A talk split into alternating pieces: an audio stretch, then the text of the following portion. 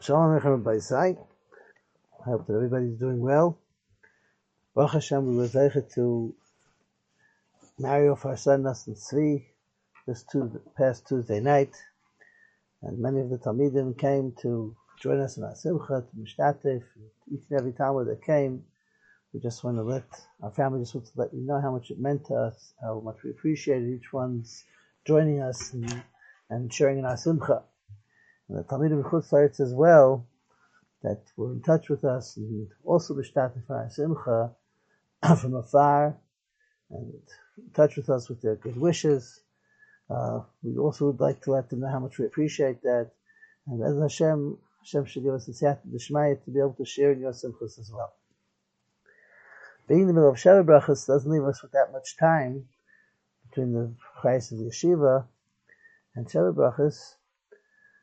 But I didn't want to miss our kriyos of sharing a few words of Divrei Torah on the parsha, so we'll try to say something a little bit shorter this week than usual, but with a big message. Right before Yaakov Avinu's ptira, so it says in the pasuk, "Vayakev Yaakov Yamahini Bincha Yosef Lecha Veischazek Yisrael Amita." Before that, the pasuk says that Somebody came to tell Yosef Atzadik that his father is sick. And Rashi tells us two pshat, one of them was, Ephraim, because Ephraim used to learn with Yaakov Avinu all the time.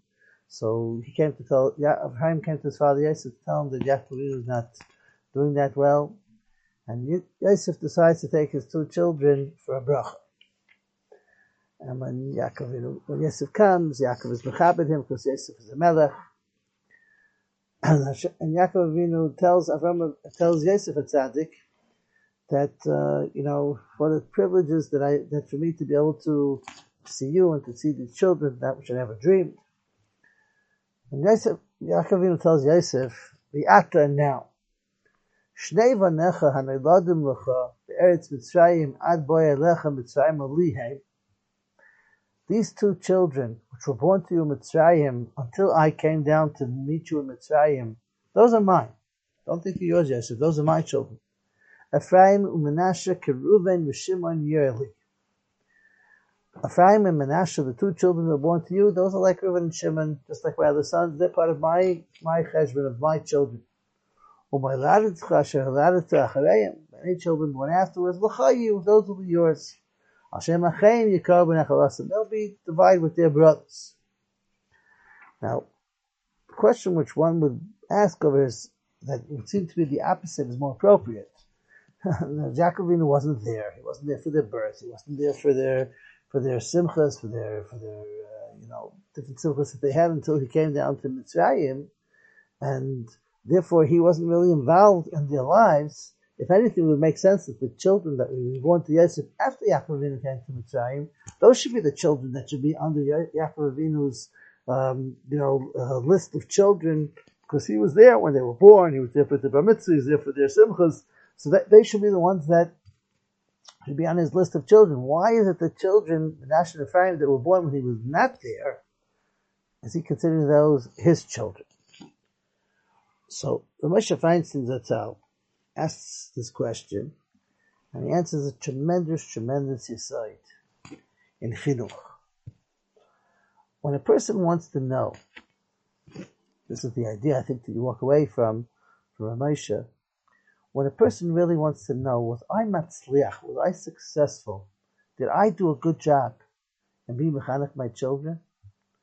The test is what the children do when you're not there, when you're not around when you're away from them? What is their actions? What is their customs?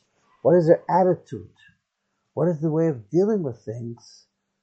That's the test to know how successful your chinuch was.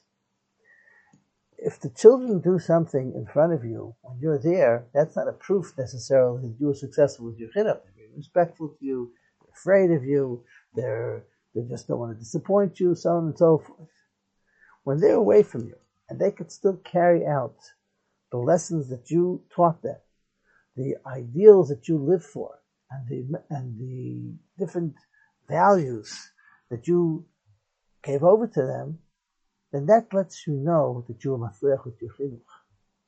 So Yaakov Avinu told Yosef, if the, the, children and grandchildren that will be born to you when I'm here, it's very nice. I get to be there for the simchas. I get to be there for the, to be to be part of your your your happiness. But they're not a proof to my chinuch. Because it could be, because well, the father's here, the grandfather's here, and here they're being respectful. But if in the midst of all the impurity, all the tumah, all the all the the filth of Mitzrayim that Mitzrayim offers, if in the midst of that tumah, in the midst of that impurity, you are able to raise two children like Menashe and Ephraim, which are Bnei Torah and Yirei Shamayim through and through, and you upkept that, you were able to keep that going, that's the biggest proof to the chinuch that I gave you. And therefore, Menashe and Ephraim lihe. It lets me know that, that I was matzliach with your chinuch that I gave over to you, and and that you were able to be continue that and to be able to build children like Menashe and Ephraim. That's the, that's the that's the biggest the biggest um, you know uh, revelation to me. That's the biggest um, uh, make, that's the biggest way of making me aware that I was successful. But if when I came down here and and and being here, that doesn't show me. It's very nice. It doesn't show me anything. That's just the regular respect that the children show. From here, we learn a powerful lesson in chinuch. Feel right that the idea of what we're trying to do, what we are mechanech children, is to plant seeds for the future. In a way that when we give them something, it's something that they're going to appreciate, they're going to value, they're going to respect in their own right to feel, I want this to be a part of me. It's not the idea to me to push my son to do what I want. It's not the idea to get him to do what I want. That's controlling. That's that's just that's just you know controlling somebody. The idea is that I teach him the values. I direct him. I let him know why this is something that's important, why something he has to take under his under his wing, but at the same time, to give him the value in a way that he's going to take that with him for the future. How? What's the strongest way that a person can really do that? The strongest way that a person can really do that is with the example of him showing that that's what I live for as well. When a child sees that what you're telling him to do are not just words, it's not just lip service, it's not just you know, ideas that you're formulating in your mind that sound very nice and flowery, but then when he looks at you and he sees that you're doing something different, or you're living a different lifestyle, but you're preaching something else, then, then he doesn't respect that. He might do it because you're controlling him.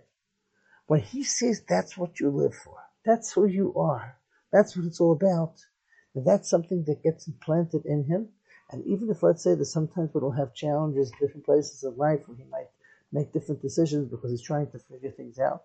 Those seeds that we plant inside the child are something that stays with him, that he remembers and Bezes Hashem throughout in the, in the, in the continuation of time. He figures out how to take those seeds and to plant them the right way. Hashem should give us the siyata, the Shemaya, that we should be able to get through, to give the message to our children, to continue the legacy of Klal Yisrael, as Hashem, in a way that our children should be able to learn from us, take from us, appreciate what we gave them, and that that way, if it's Hashem, they'll be able to take it over to the next generation. Just remember very clearly that sometimes children will make their own decisions in different ways, different directions. But it all depends on those seeds, on those messages you planted in the most productive way. And as Hashem, within time, the person will see that those seeds will, will flourish. As Hashem. Everyone should have a wonderful Shabbos and Kol Tuv, Nachas from the Mishpachas, Nachas from the children, and as Hashem, we should be zeichet to be able to give over to our Mishpachas, with each and every one of us to have a chance to be Makadish Shem Shemayim. A good night of Shabbos and